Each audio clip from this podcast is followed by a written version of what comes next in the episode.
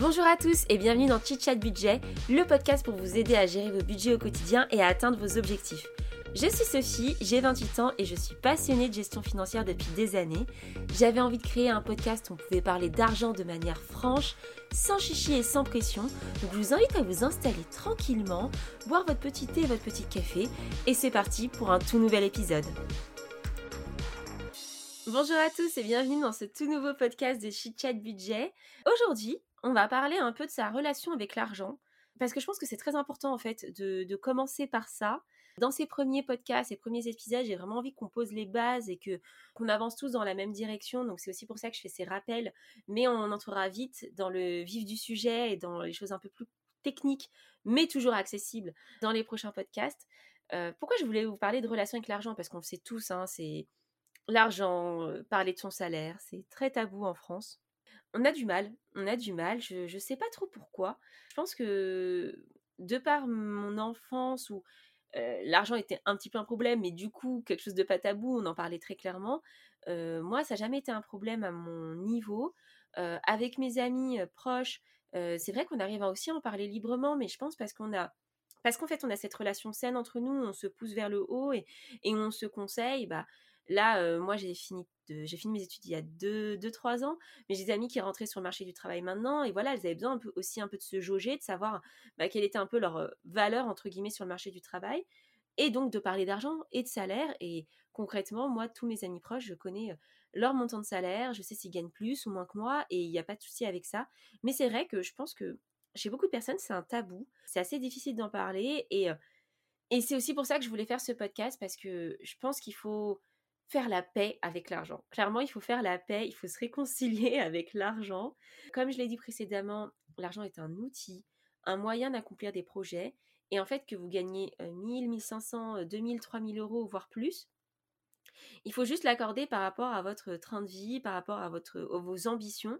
Mais je pense que vraiment, rien n'est impossible et il ne faut pas à chaque fois que l'argent soit une excuse. C'est-à-dire, ah mais j'ai pas fait ça parce que j'ai pas d'argent, j'ai pas fait ceci parce que j'ai pas d'argent oui et non, en fait. L'argent, c'est une question de priorité et où vous mettez votre argent. Et tant que vous n'avez pas décidé quelle est votre vision, quelles sont vos ambitions, vous ferez n'importe quoi et vous dépenserez votre argent dans n'importe quoi. j'ai déjà donné cet exemple dans le premier podcast où, bah dès que je suis passée de alternante et où j'ai doublé mon salaire à CDI, j'ai dépensé mon argent dans n'importe quoi. Juste parce que j'avais besoin de, de, relâcher cette pression. Et en fait, j'ai envie de vous dire, c'est pas grave. C'est pas grave pendant 2-3 mois voilà, vous avez une augmentation de salaire, vous redépensez votre argent, ça vous fait du bien, vous voulez vous faire un petit cadeau, vous faire plaisir. Moi, j'ai envie de vous dire, allez-y, l'argent, c'est fait pour être dépensé, hein. c'est pas fait pour, euh, euh, c'est pas fait pour vous faire souffrir, c'est fait pour en profiter, mais à une juste mesure et à une, juste valeur de priorité. Je vais vous donner un autre exemple. Euh, j'ai quitté mon précédent emploi il n'y a pas si longtemps, j'ai changé. Et, j'ai eu une prime au départ. C'est-à-dire que voilà, quand on, quitte son emploi, en général, on, nous paye les congés payés, ce genre de choses. Et moi, j'avais aussi une prime supplémentaire. Et donc, à ce moment-là, je me suis dit, franchement, Sophie, est-ce que tu te ferais pas plaisir à t'acheter un super beau sac? Et quand je parle de super beau sac, je parle d'un sac Chanel qui vaut plusieurs milliers d'euros. Je me suis dit, non mais ça, t'es es tellement économe, jamais t'oseras te l'offrir. Là, c'est un peu l'argent qui tombe du ciel est-ce que tu l'achèterais pas Voilà quoi. Et j'ai fait plein de recherches, je me suis dit, allez, je veux savoir s'il faut que j'achète cuir grainé, cuir lisse, quels sont les avis, etc. Et en fait, je me suis rendu compte avec le temps que j'aimais plus l'idée d'avoir un d'avoir comment dire un sac de luxe un peu pour me montrer plutôt que vraiment le fait que j'aimais ce sac. Le sac Chanel Timeless, il est très beau, hein mais c'est pas le je je fonds pas devant ce sac, j'en rêve pas, je me dis pas c'est le sac de ma vie. Je trouve très beau dans des tenues, mais voilà. Et il coûte beaucoup d'argent. Et au final, au lieu d'acheter un sac Chanel et de dépenser cet argent un peu dans quelque chose pas de futile, mais quelque chose qui vraiment ne m'apportait pas au fond un vrai plaisir, j'ai investi cet argent dans un produit financier. Alors, les gens vont me dire, mais attends, mais sac Chanel versus investissement produit financier, Sophie, euh, t'as déconné, enfin, t'aurais pu profiter un petit peu, tu vois, et, te récompenser. Oui, c'est vrai, et je pense qu'il y a plein de moyens de se récompenser sans dépenser 4000 ou 5000 euros dans un sac, quoi. Mais en fait, j'étais beaucoup plus, beaucoup plus heureuse d'investir et de me dire je vais faire fructifier mon argent, c'est quelque chose de, sain pour moi. Plus tard, j'en récolterai les fruits et même dans très peu de temps parce que c'est un investissement qui, fait récolter ses fruits assez rapidement. J'étais tellement plus heureuse de faire ça qu'en fait je regrette pas du tout mon choix. Et, c'est ça en fait, c'est une question de priorité. Il faut pas regretter ses, choix de en quelque sorte d'investissement ou de dépense. À côté de ça, j'ai acheté un autre sac, euh, somme toute très sympathique, que j'adore, et il coûte dix fois moins cher, mais il m'apporte peut-être autant de joie que ce que j'aurais eu avec ce sac Chanel. Tout ce petit laïus sur mes problèmes de riche de sac Chanel pour, vous dire qu'en fait, c'est normal de se faire plaisir. Et, moi, je vous dis pas dans ce podcast, privez-vous de tout, ne dépensez plus rien, ne partez pas en vacances. Non, c'est pas ça. Ce que je vous dis, c'est faites des choix raisonnés faites des choix raisonnés. Est-ce que vous avez besoin de faire ça? Est-ce que vous avez pris le temps de réfléchir sur votre achat? Euh, Est-ce que c'est un achat vraiment euh, euh, coup de cœur, un peu compulsif Ou est-ce que c'est un achat réfléchi? Je pense qu'il y a plein, plein moyens de, faire, se faire plaisir concrètement. Je ferai un épisode centré là-dessus, sur tout ce qui est achat d'occasion, etc. Euh, mais moi, par exemple, voilà, il y avait une chaise un peu designer que voilà, j'étais en adoration dessus, je faisais que regarder de ça. Et finalement, j'ai trouvé sur le bon coin vraiment pas cher. Et en fait, j'étais trop satisfaite d'avoir fait cette, cette superbe affaire parce que elle coûte 300 euros, je l'ai trouvée à 30, c'est un truc de fou. Alors, est-ce que c'est vraiment la chaise? Est-ce qu'elle est marquée, designée, pile c'est une chaise vintage que j'ai, donc euh, au final, moi, c'est plutôt le modèle qui m'intéresse plutôt que l'authenticité pure. je n'ai pas la preuve d'authenticité, mais ce que je sais, c'est que je suis, beaucoup plus heureuse de me dire que j'ai dépensé que 30 euros dans cette chaise qui me faisait rêver, plutôt que d'avoir dépensé 300 euros dans cette chaise et avoir peur de m'asseoir dessus et de me dire que je l'abîme, etc. Vous voyez ce que je veux dire? En fait, j'ai réussi à me faire plaisir et avoir beaucoup plus de satisfaction en dépensant beaucoup moins. Et en fait, c'est un petit peu ça quand je vous dis faire la paix avec l'argent, c'est que j'ai pas envie que l'argent soit une pression pour vous. Vous pouvez aussi vous faire plaisir et ça c'est sain, il faut se faire plaisir. Comme je disais, l'argent c'est fait pour être dépensé.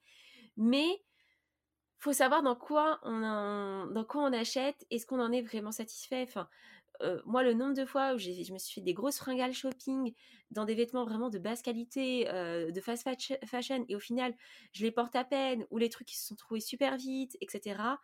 Bah, au final, je regrette beaucoup mes achats et la joie que j'ai eue, euh, qui était à un, instant T, bah, en fait, ne valait pas le coup. Ne valait vraiment pas le coup parce que Aujourd'hui, c'est des vêtements que je traîne, que j'ai dans des sacs que je dois donner parce que ça vaut plus rien, c'est pas intéressant et ça m'apporte plus de tout de joie.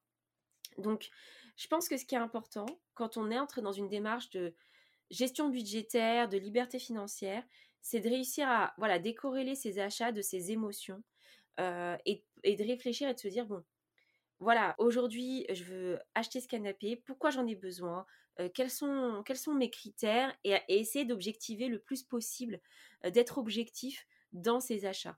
Mais ça paraît vraiment très autoritaire ce que je raconte. On a l'impression que je vous envoie au bagne, mais pas du tout en fait. Aujourd'hui, comme je disais, avoir cette relation saine avec l'argent, ça vous permet aussi d'avoir d'autres libertés et de vous dire, bah, ok, moi, mon objectif, c'est de partir en vacances avec mes potes et j'ai besoin de 600 euros pour ça, tu vois.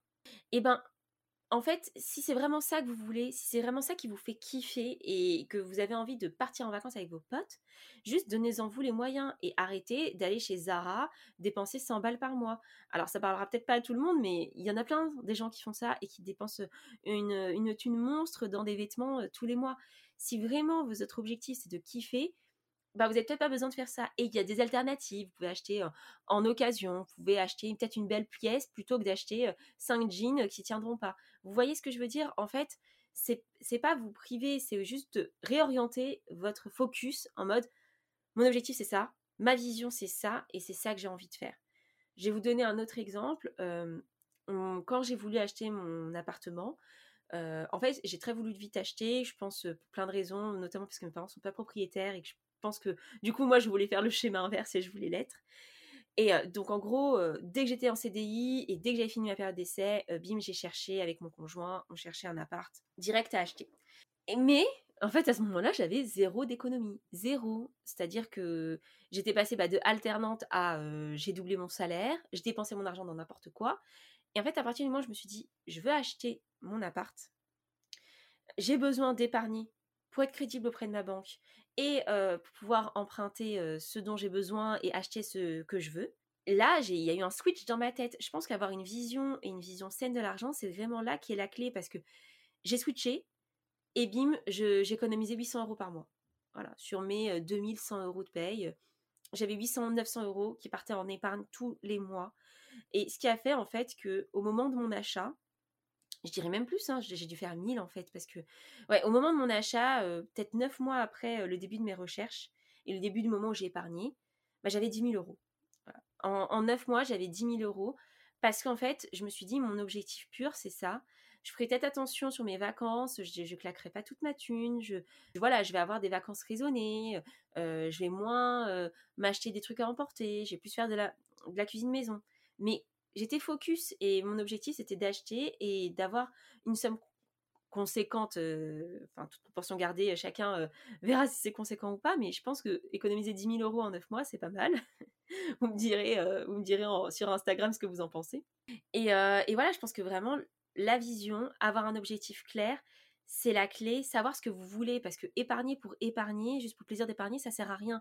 Si c'est pour partir en week-end avec vos enfants, si c'est pour sortir du rouge, si c'est pour payer vos dettes, etc. Voilà, il faut avoir sa vision très claire, et pour avoir une vision claire, il faut faire face aux choses en fait. Et c'est en ça qu'avoir une relation saine avec l'argent, faire la paix avec l'argent, ça vous aidera, parce que si vous ne faites pas face à vos difficultés, à vos problèmes, à vos budgets, ça sert à rien de faire des budgets, hein, en fait. Si vous savez même pas ce que vous dépensez, ce que vous gagnez, ce, que vous voulez faire de cet argent, ça sert strictement à rien. Aujourd'hui, moi, mes objectifs financiers, pour tout vous dire, c'est que j'aimerais sur un an là et mettre de côté, enfin épargner et investir en même temps 15 000 euros. Je pense que j'en suis capable. Ça représente à peu près 50% de mon salaire tous les mois. On dit souvent que quand on épargne, il faut au moins épargner 10%, 20% de son salaire. Moi, j'essaie d'augmenter vraiment ce, pourcentage parce que voilà, j'ai vraiment envie d'épargner vite et d'investir vite. Je vous en parlerai dans un épisode dédié, je pense, de pourquoi je vais épargner cette somme-là.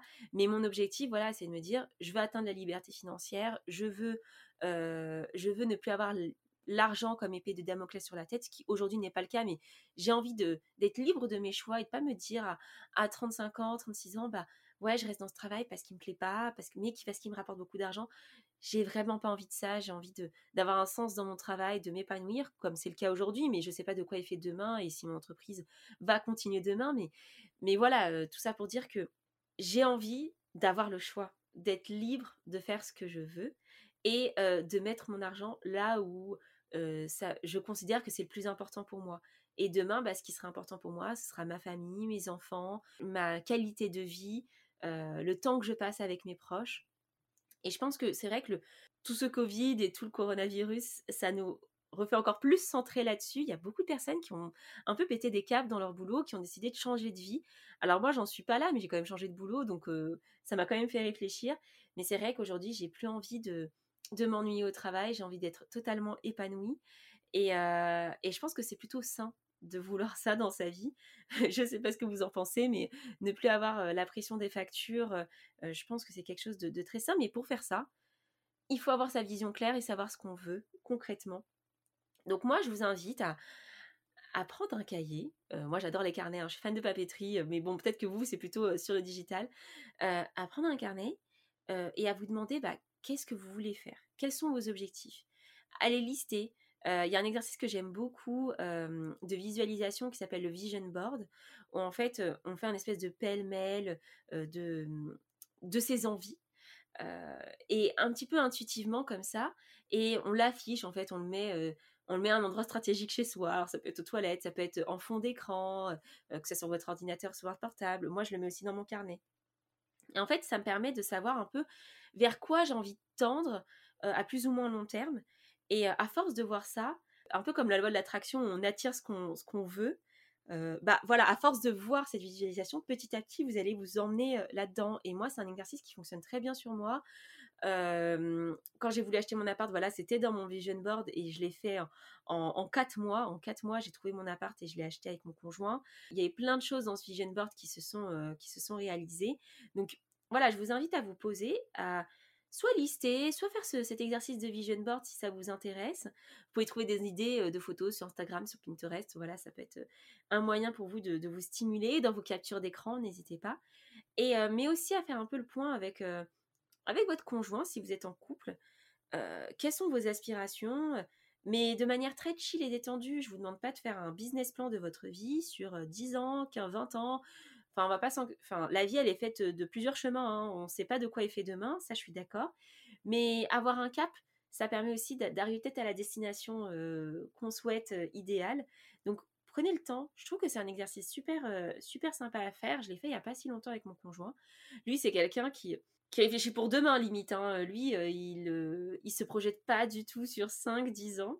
Mais, mais je trouve que c'est quelque chose d'assez sain à faire ensemble pour se dire, bah voilà, quelles sont nos aspirations de vie, où est-ce qu'on se voit vivre plus tard, est-ce qu'on veut être sédentaire, nomade, est-ce qu'on se voit rester à Paris ou déménager ailleurs?